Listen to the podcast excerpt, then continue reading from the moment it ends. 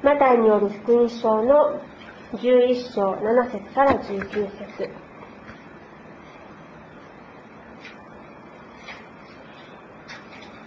マタイによる福音書11章7節から19節。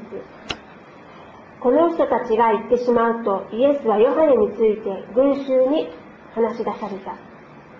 あなた方は何を見に荒野に出て行ったのですか？風に揺れる足ですか？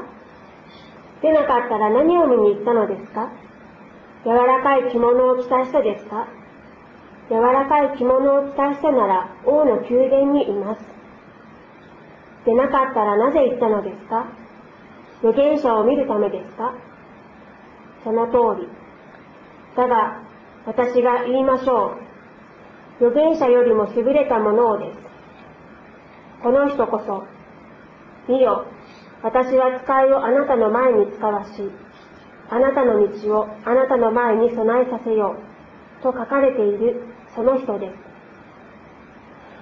誠にあなた方に告げます。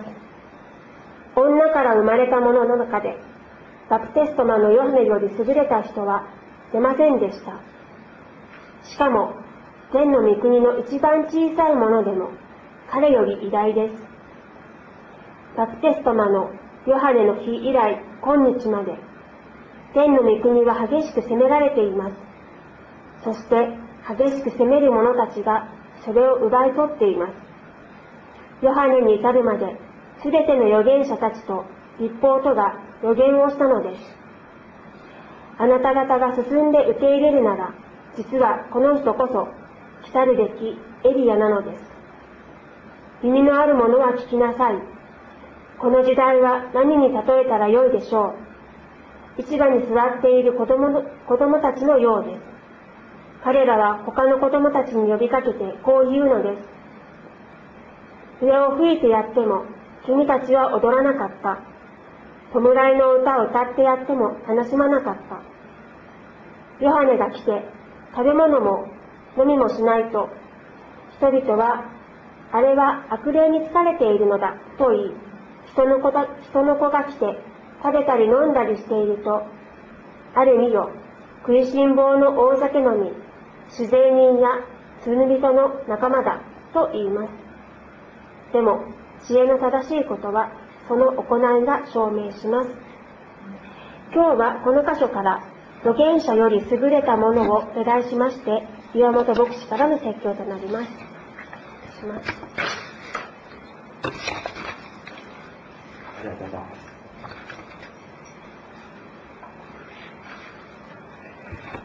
昨年の8月6日に、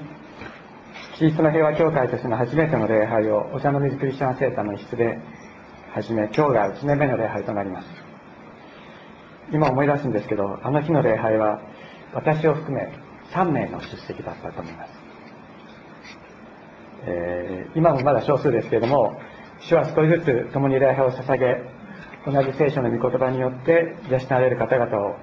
集めてくださっていること、そして1年間守ってくださっていることを心から感謝したいと思います。今、ここ少ないですけど、この人数でも、えー、1年前にお会いしたことのなかった方々の方が、はるかに、はるかに多いので、何倍もいるのです。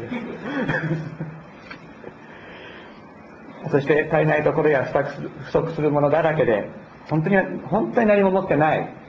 教会ですのに、聖書の言葉を求めて集まって、共に祈り合い、共に励まし合ってくださったお一人お一人、また私のために祈ってくださったお一人お一人に心から感謝したいと思います。本当にありがとうございます。え今日、私たちに与えられている聖書の箇所は、えイエス様がバプテスマのヨハネについてお語りになる箇所です。先週の箇所では、えヘロデ王に捕らえられて、牢に入れられているヨハネが、弟子たちをイエス様のところに使わした。そして質問させるんです。来たるべき方、キリスト、このイスラエルの救い主はあなたですかそれとも他の人を待つべきでしょうかと質問させます。で、それに対してイエス様はヨハネの弟子たちに言われます。あなた方の聞いていること、あなた方の見ていることをそのままヨハネに伝えなさいと。そして幸いになるかな私につまずかない人と言ってその言葉をヨハネに、えー、ご伝言になります。イエス様の福音の宣教の言葉祝福の言葉を聞くことがなかったヨハネに神の国の祝福の言葉を与えそして神様がやってきたことの証拠である証である癒しの見業のありさまをヨハネに伝えさせたのです。牢の中で弱っているヨハネ。いつ殺されるかわからない。そういう状況の中にいる。ヨハネに福音の言葉を伝えることでそのヨハネの存在の中に神様の光を照らそうとなさったのがイエス様のこのお言葉だったのです。そのことを私たちは先週学びました。今日の箇所はそれに続く箇所です。イエス様はヨハネの弟子たちが、えー、帰っていくとヨハネについて群衆に語りかけられます。おそらくですね群衆のはヨハネの弟子たちとイエス様との会話をこうですね耳をそば立ててこう聞いてたに違いないと思うんです。もしイエス様がねそうだ私こそ来たるべきもの来たるべきものキリストであるとお答えになっていたとしたらローマ帝国の圧政に苦しんでいた群衆は放棄してですね立ち上がってイエス様をイスラエル王として担ぎ上げようとしたに違いないと思います。イエス様はそういうふうな状況になることを避けようとなさった。イエス様の使命はイスラエル王になることではなくて十字架にかけられて全人類の罪をあがなうのがイエス様の働きでした。ですからイスラエル王として担ぎ上げようとするそういう民衆の運動が起こることをイエス様はお避けになります。だからさっきの来たるべき方はあなたですかというバプテスマのヨハネの質問に対してはイエスともノーともお答えにならないわけです。そういう意図がイエス様にはあった。ただイエス様の福音の言葉と癒しのありさまをヨハネに伝えさせればイエス様こそキリストだということをヨハネは理解する。イエス様はそのようにヨハネを信頼しておられたのです。ですからそのようにお答えになりました。一方ですね群衆たちの中にはヨハネがキリストなんじゃないかと思っていた人もいました。また牢に捕らえられたヨハネがどうなるのかどうなるんだろうと思っていた人もいるでしょうしヨハネは一体何者だったのかねキリストの到来を告げ知らせるエリアだったのかエリアについて後で説明します。イエス様とヨネの関係は一体どうなってるのか。群衆はそれを知りたいわけです。ですからイエス様は語られるわけです。あなた方は何を見に荒野に行ったのかとイエス様は、えー、群衆に語りかけられます。おそらくですねイエス様のところに集まってきた群衆たちもの中の多くの人たちはヨハネのところにも行ったに行ってたに違いないんです。そしてヨハネのところに行って罪が罪が許されるための悔い改めのバプテスマというのをヨハネあるいはヨハネの弟子たちから受けていた可能性が非常に高い。ですからあなた方は何を見に荒野に行ったのかとイエス様は問いかけられる。もう仕事もそっちのけで水も食べ物もないそういうものが手に入らない荒野に出ていったのは何かよほど大きな理由があったからに違いない。それは一体何だったのか？とイエス様は問いかけるのです。風に揺らぐ足か？いや別にこれは植物を見に行ったのかということではありません。これは自分の考えをですね人のいろんな声にあの声を聞いてるうちに自分の考えを失ってしまって右往左往する人間。そういうような真のない人間を見に行ったのか？というふうにイエス様は問いかけるわけです。いやそうじゃないだろう。バプテスマのヨハネはそんなに芯のない人間ではなかった。ヨハネヨハネはそうじゃなかった。風に揺らぐ足のような人間ではなかった。あるいは物質的な富を求め着飾って欲望を満たすことを第一にする人間そういうものを見に行ったのか。いやそうじゃないだろう。そういう人間は宮殿にいる。そういうものをあなたたちは見に行ったのではない。じゃあ何を見に行ったのか？預言者か？預言者っていうのは神の人って意味ですね。預言者を見に行ったのか？そうだ。預言者よりも優れたものを見に行ったのだ。あなた方が荒野に見に行ったのはまさに預言者よりも優れたもの。女性が生んだ最大の人物だったと言われます。女性が生んだ最大の人物どういう働きをしたか？それはイエス様の来られる道を備えた。それは人間にできる最大の働きだったというのです。イエス様言われます。この人こそ見よ。私は使いあなたの前に使わしあなたの道をあなたの前に備えさせようと書かれているその人ですと言われています。ヨハネの宣教は神の国の到来。神の支配の到来を現実のものとして告げ知らせるものでした。ヨハネは言います。人間には許されなければ罪があります。というのです。解決されなければならない罪があります。しかしその人間の罪の罪を根本的に解決する方が私の後にやってくるんだ。とヨハネは言うのです。人の存在を全く新しいものに作り変える。そういう力を持った方が私の後にやってくる。それが神の国の到来なんだ。神の国がやってくるということはそういうことなんだと言ってヨハネはイエス様を迎える道を人々の心の中に備えるのです。イエス様は今日のこの箇所で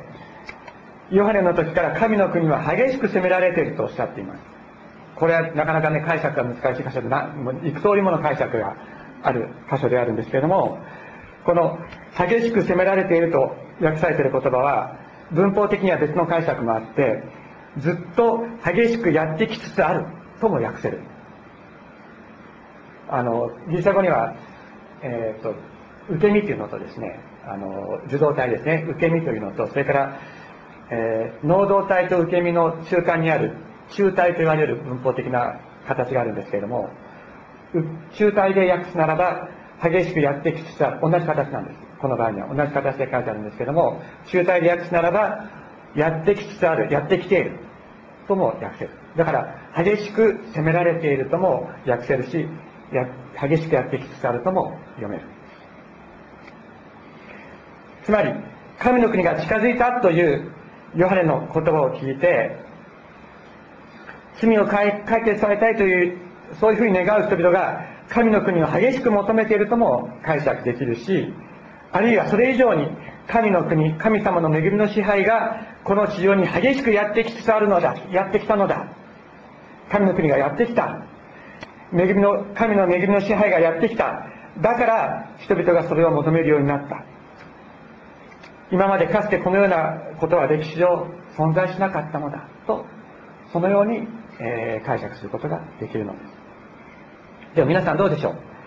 神の国とか神の恵みの支配と言われてもピンとこないと感じることないですか実はですね私ニューギニアに住んでたことがあるんですけどもニューギニアに行ってですね神の国とかっていうと現地の人たちどういうことを想像するかというとある日巨大な船がやってきてですね巨大な船が川からこう川を遡ってやってきてそこに彼らが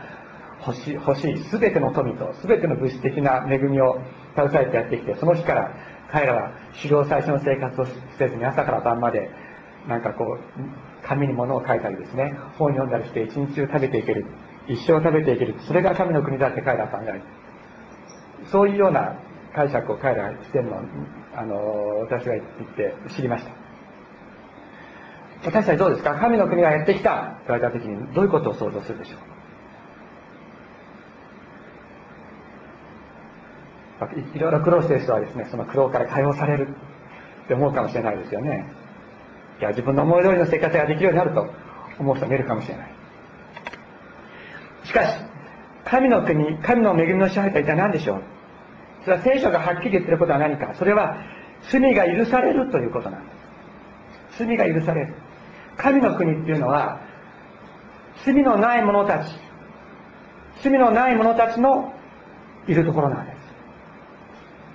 天国に入るというのはどういうことかというと罪がないものと認められるから天国に入るわけです。私たちは。罪があるままでは神の国に入ることはできない。だから神の国が激しくやってきた。神の恵みの支配がやってきたっていうのはどういうことかというと私たちの罪を全部許す。そういう神様の支配がやってやってくる。だから私たちの私たちは神の国の中に生き生きることができるようになるのだというのです。人はこの神様の恵みがなければ自分の罪によって滅んでいかなければいけないそういう存在です。神様を神様とも思わない自分の欲望に従っていき心の悪をしてきたえてもかえって逆ギレしてしまうようなそういう存在。それが人ではないでしょうか。自分で物事の良し悪しを決めて自分の悪には目をつぶって人の悪をパッと目目ざとくで見つけてですね人を裁くもの。それが人です。そんな滅ぶべき者に向かってあなたの罪は許されています。と宣言する。それがただの気休めではなくて現実的な力として罪を許す。そういう神様の恵みが私たちを支配する。それが神の国なのです。ですからヨハネが神の国が近づいたと言った時に全ての者の罪を許す神の恵みの支配がやってきつつあるということをヨハネは言ったのです。何度も話してますけども、えー、私はキリスト伝道者の家に生まれて小さい時から信仰を持って育ちました。しかし大学生になった時に、えー、信仰の基準に従って正しく生きなければいけないということに反発を感じるようになりました、ね、自分がどうしなきゃいけないかも全部もう決められてるんですよ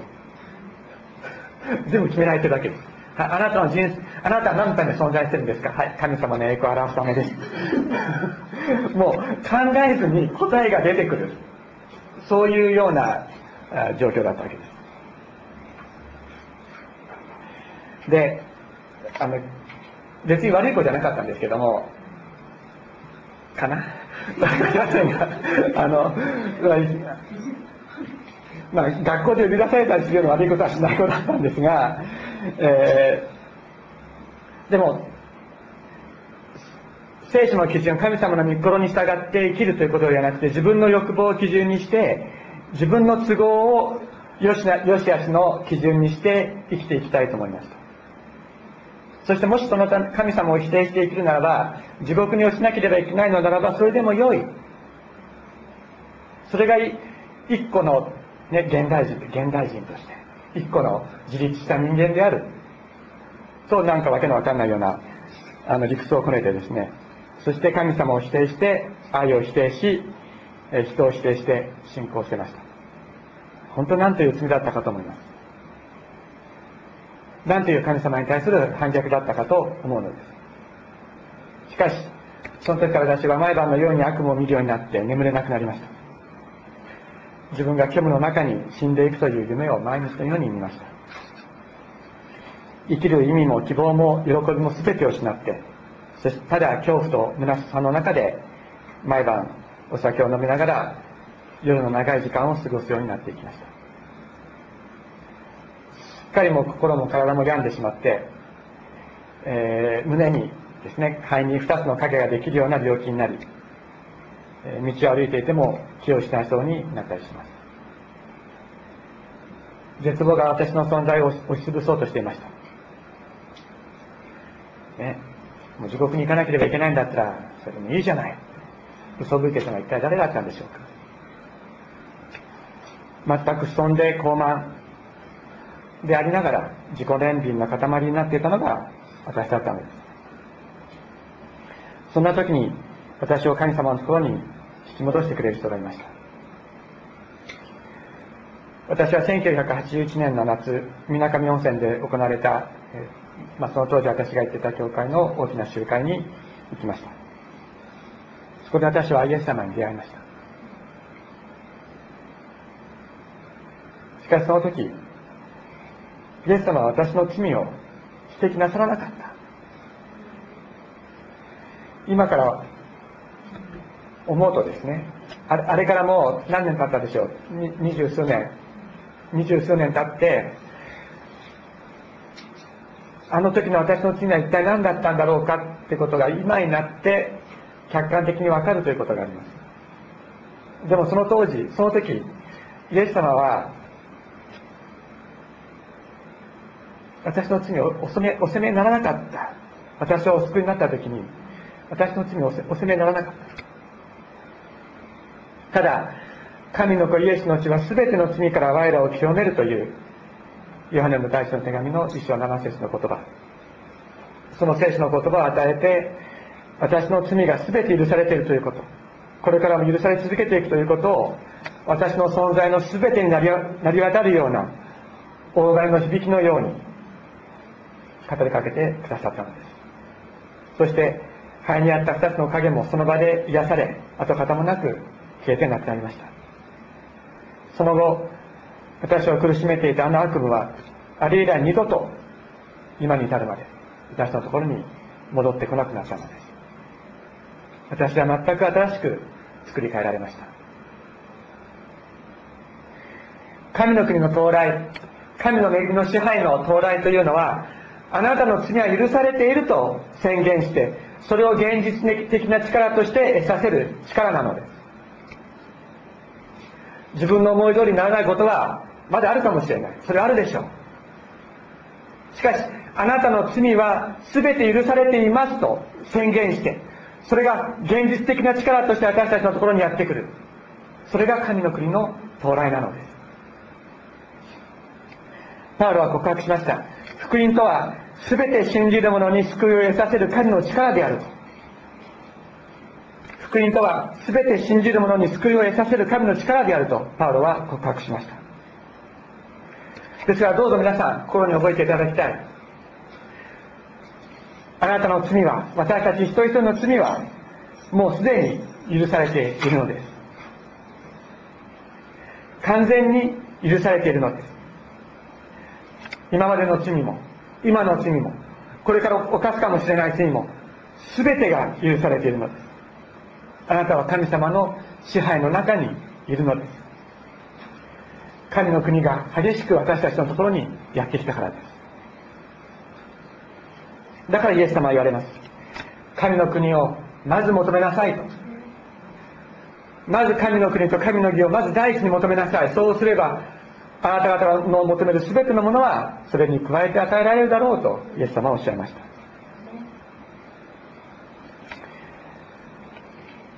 イエス様はさらに言葉を継いでお語りになります。14節。あなた方が進んで受け入れるならば実はこの人こそ来たるべきエリアなのです。耳のある者は聞きなさい。エリアというのは旧約の大預言者で全イスラエルが偶像礼拝と極度の不道徳に陥っている時に一人で大宗教改革を断行した人です。人々の心を神様に立ち返らせた人です。旧約聖書の最後にマラキ書という預言者の書がありますけれどもその最後に、えー、次のような言葉があります、えー見よ私は主の大いなる恐ろしい日が来る前に預言者エリアをあなた方に使わす。彼は父の父の心を子に向けさせこの心をその父に向けさせる。それは私が来て呪いでこの地を打ち滅ぼさないためだと。旧約聖書の一番最初最後ですね。旧約聖書の一番最後に書いてあります。見よ私は主の大いなる恐ろしい日が来る前に預言者エリアをあなた方に使わす。彼は父の心を子に向けさせこの心を、えー、父に向けさせる。それは私が来て呪いでこの地を打ち打ち滅ぼさないためだ。マラキは、えー、神様の新しい時代がやってくる前に預言者エリアがもう一度もう一度やってきて人々の心を神様の前に神様の前ところに立ち返らせると予言しました。で父の心心を子に向けさせこの心をその父に向けさせるというのは人間関係の最も基本である親子の関係にさえ反目と断絶があるような状況。人が自分を良しとし自分のことだけを考えている状況状態をですねそういう親子の断絶があるような状況。そこに愛を回復させ人間関係の回復信頼と愛の回復をえー、もたらす。そういう働きをする者として預言者エリアを使わすと神様は、えー、マラキを通して語語っておられる。で、イエス様は、であですからですね、この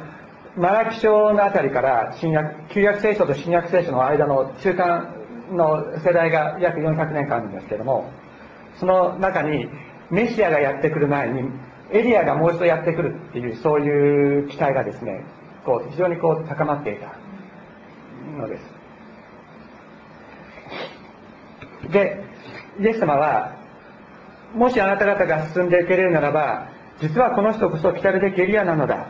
と言って、バプテスマのヨハネこそ神の神の国の到来を準備するエリアだった。旧約聖書の予言はここに実現したのだということを述べておられる。まあ、注意しなければいけませんけどけども、イエス様はここで、ヨハネはエリアの生まれ変わりだとか、前世云々というようなことをおっしゃっているのではありません。あなた方が進んで受け入れるならばとおっしゃっているように、ヨハネこそ予言されたエリアの働きを行うものであって、それは聞く者が信仰によって受け入れることなのだということです。ヨハネの働きの偉大さは、信仰の耳によってしか聞き分けることのできないものだというのです。そして、信仰によって、ヨハネの働きをエリアの働きとみなすことができるならば、その後にやってきているイエス様についてそれを誰というのか、イエス様は誰だと告白するのか、それもまた信仰によってのみ告白することなんだすることなんだとイエス様はおっしゃっているのです。しかし、この時代とこの時代の宗教家たち、また群衆はヨハネを受け入れませんでした。このような偉大な働きをし、人々に罪の許しを解き、イエス様の道備えをしたヨハネは、時代の反発を食らってしまいました。イエス様はそのことを心から傷んでおられるのです。16節この時代は何に例えたらよいでしょうか一番に座っている子供たちのようです。彼らは他の子供たちに呼びかけてこう言うのです。笛を吹いてやっても君たちは踊らなかった。弔いの歌を歌ってやっても悲しまなかった。ヨハネが来て食べも飲みもしないと人々はあれは悪霊に疲れているのだと言い人の子が来て食べたり飲んだりしていると見よあれ見よ食いしん坊の大酒飲み酒税人や罪人の仲間だと言います。でも知恵の正しいことはその行いが証明します。このですね皆さんの笛を笛吹けど踊らずって言葉ありますよね。あれはここからこう来てるわけですけれどもこれはあのこの時代にあったわらべ歌だだろうと言われています。わらべ歌。でどういうことかというと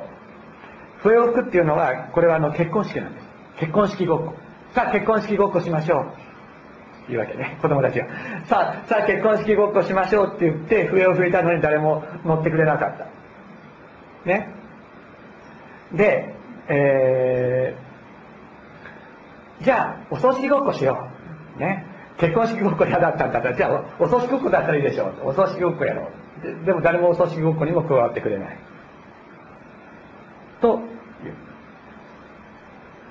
イエス様はこの時代のこと、また私たちの時代もそうだと思います。を、このわらべ歌になぞらえて語っておられる。イエス様は言われるんです。人々はヨハネに、そんなに断食ば断食ばっかりしているのは悪霊に取りつかれているからだ。そんな罪罪って言わずにね、罪を悔い改めて許してもらえなんか言わずに、もっと心地よい話してくれよ。ヨハネに言うわけです。罪を悔い改めて神様に許してもらえってヨハネは説くわけですだけどそんなこと言わないでもうちょっとね楽しいことやろうよってヨハネにこう言うわけですでもヨハネはそれを無視するわけですその民衆の声をに聞かずにただ神様が自分に行えと言われたことをヨハネはするわけですまたイエス様にはですね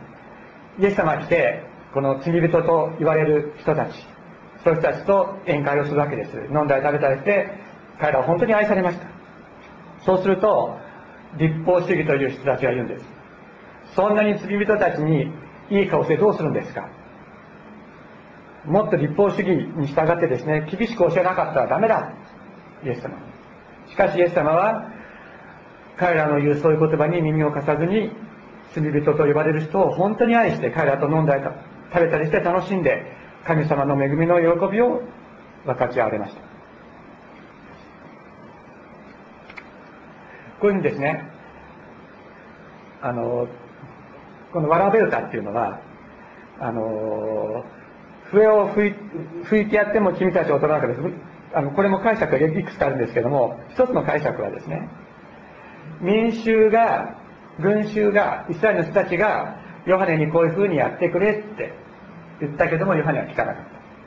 また反対にイエス様にもじゃあ別の方法でこういうふうにやってくれって言ってもイエス様は聞かなかった。そういう解釈が一つでもう一つは別、ま、それと全く別の解釈でヨハネが一生懸命断食して教えたけども道は聞かなかった。でイエス様が一生懸命もう本当に命を懸けて愛を伝えた。それでも人々はそれを理解しなかったという、まあ、正反対の解釈あるわけですけども、まあ、いずれにせよこの時代の要求とそして神様が彼らに与えようと時代に与えよう全人類に与えようとなさったことがこの間に大きなギャップがあってそのギャップの家に、えー、神様から使わされた者たちが攻撃される理解されないということがあったということです。ヨハネの、えー、伝えた悔い改めの、えー、バプテスマによる罪の許しの教えとイエス様による十字架の贖いによる罪の許しは質的に異なるものでした。しかしイエス様はヨハネの働きを本当に大いに評価しておられたのです。高く高く評価しておられたのです。本当にヨハネを愛しておられたそれは罪は解決されなければならないものだということを明確に人々に教え罪の許しについての渇望渇きを人々の中に起こさせイエス様のイエス様を迎える準備をさせたそのヨハネの働き。これは本当に偉大な働きでした。しかし時代はヨハネを受け入れませんでした。ヨハネは捕らえられ殺されていきます。そしてイエス様もイエス様はそのことを痛み嘆いておられるのです。人々いや私たち一人一人私たちは人間は自分の思い通りの方法で神様に救ってもらいたいと思う。そういう傾向があります。ね。別に法律破ったことありません。それでなんでダメなんですかって言いたくなりますよね。普通だったらそうです。あなたは罪あなた罪がありますって言われたらいや別に法律破ってませんから。って言いたくなるのが私です。しかし私たちの心の中には心の中に罪があります。また心の中の汚れがあります。また立法によって教えられなければ心を正すことができない。そういう神様に背く本来的な罪罪があることを私たちは、えー、そういうところから目をそらして生きようとします。また他の宗教であれば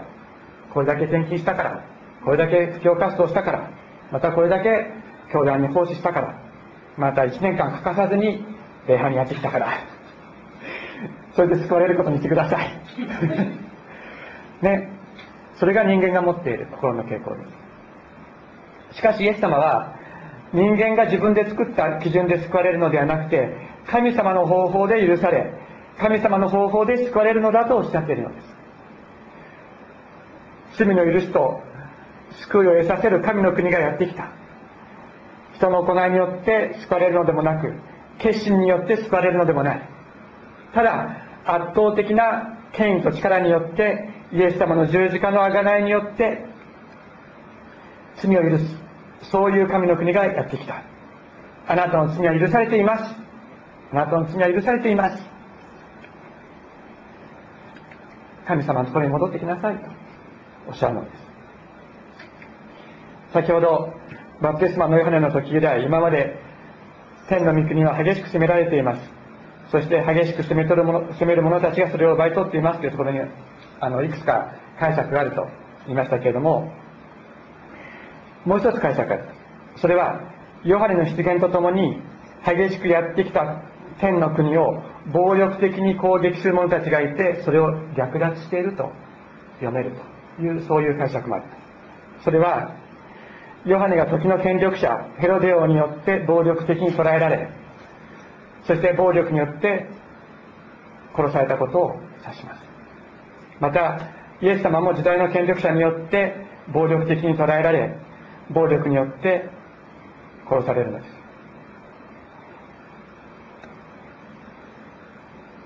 悪魔は自分の思い通りに動かなかったヨハネとイエス様を捕らえて殺し神の国を奪い取ったと思ったでしょう。自分たちが勝ったと思った。しかしヨハネの時からやってきた神の国はこの地上から消え去ることはなかったのです。誰が奪い取ろうとしてもイエス様を十字架に殺して奪い取ったと思ってもしかしイエス様は復活してこの地にイエス様ご自身が実現した神の国をさらに確かなものとなさったのです。復活したイエス様がおっしゃっています。あなたの罪は許されましたと。あなたの罪は許されていますと。あなたの罪の全てを許す神の国はここにあるんだ。あなたの存在を新たにして作り変える神の国は決して壊されることはない。これこそあなたの国。あなたはこの国の市民権を持つ者。さあ今帰ってきなさいと。イエス様はおっしゃって共に喜ぼうと。お祈りしたいと思います。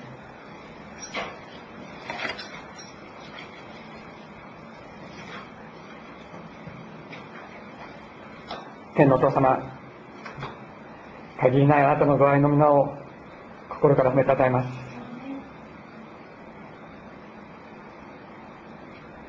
私たちがどんなにあなたを否定しようとしてもあなたはおられます。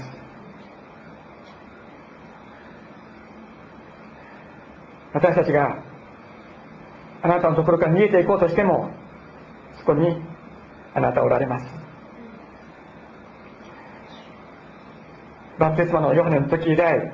この地に激しくやってきた。神の国は今も確かに私たちのところにあり私たちに罪の許しの宣言を続けてくださっていることを心から感謝いたします。あなたの罪は許されていると全ての罪は許されていると語りかけそれを現実の力として私たちに与えてくださることを心からありがとうございます。主イエス様どうぞ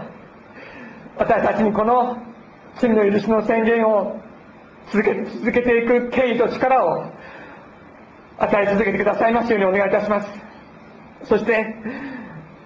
あなたが立ててくださったこの教会あなたが祝福してくださりここにやってくる全ての人々に罪の許しの宣言をし天のお父様のその宣言を現実の力として体験することのできるそういう力をここにあなたが満たしてくださいますように。心からお願いいたします。天のお父様感謝いたします。私たちは悪いものであったのにいや今も悪いものであるのに主イエス様あなたは十字架の父親によってそれをすっかり許してくださりあなたの字の頃を着せてそれをすっかり隠してくださってあなたの前に立つことができるものとしてくださいました。主を感謝いたします。当にあなたが戻ってこいとおっしゃっていますからあなたの声に私たちは本当に従ってあなたのところに帰ることができますよう前に光ることができますように導いてください。心から感謝して尊いイエス様のお名前によってお,、ね、お願いいたします。アメン。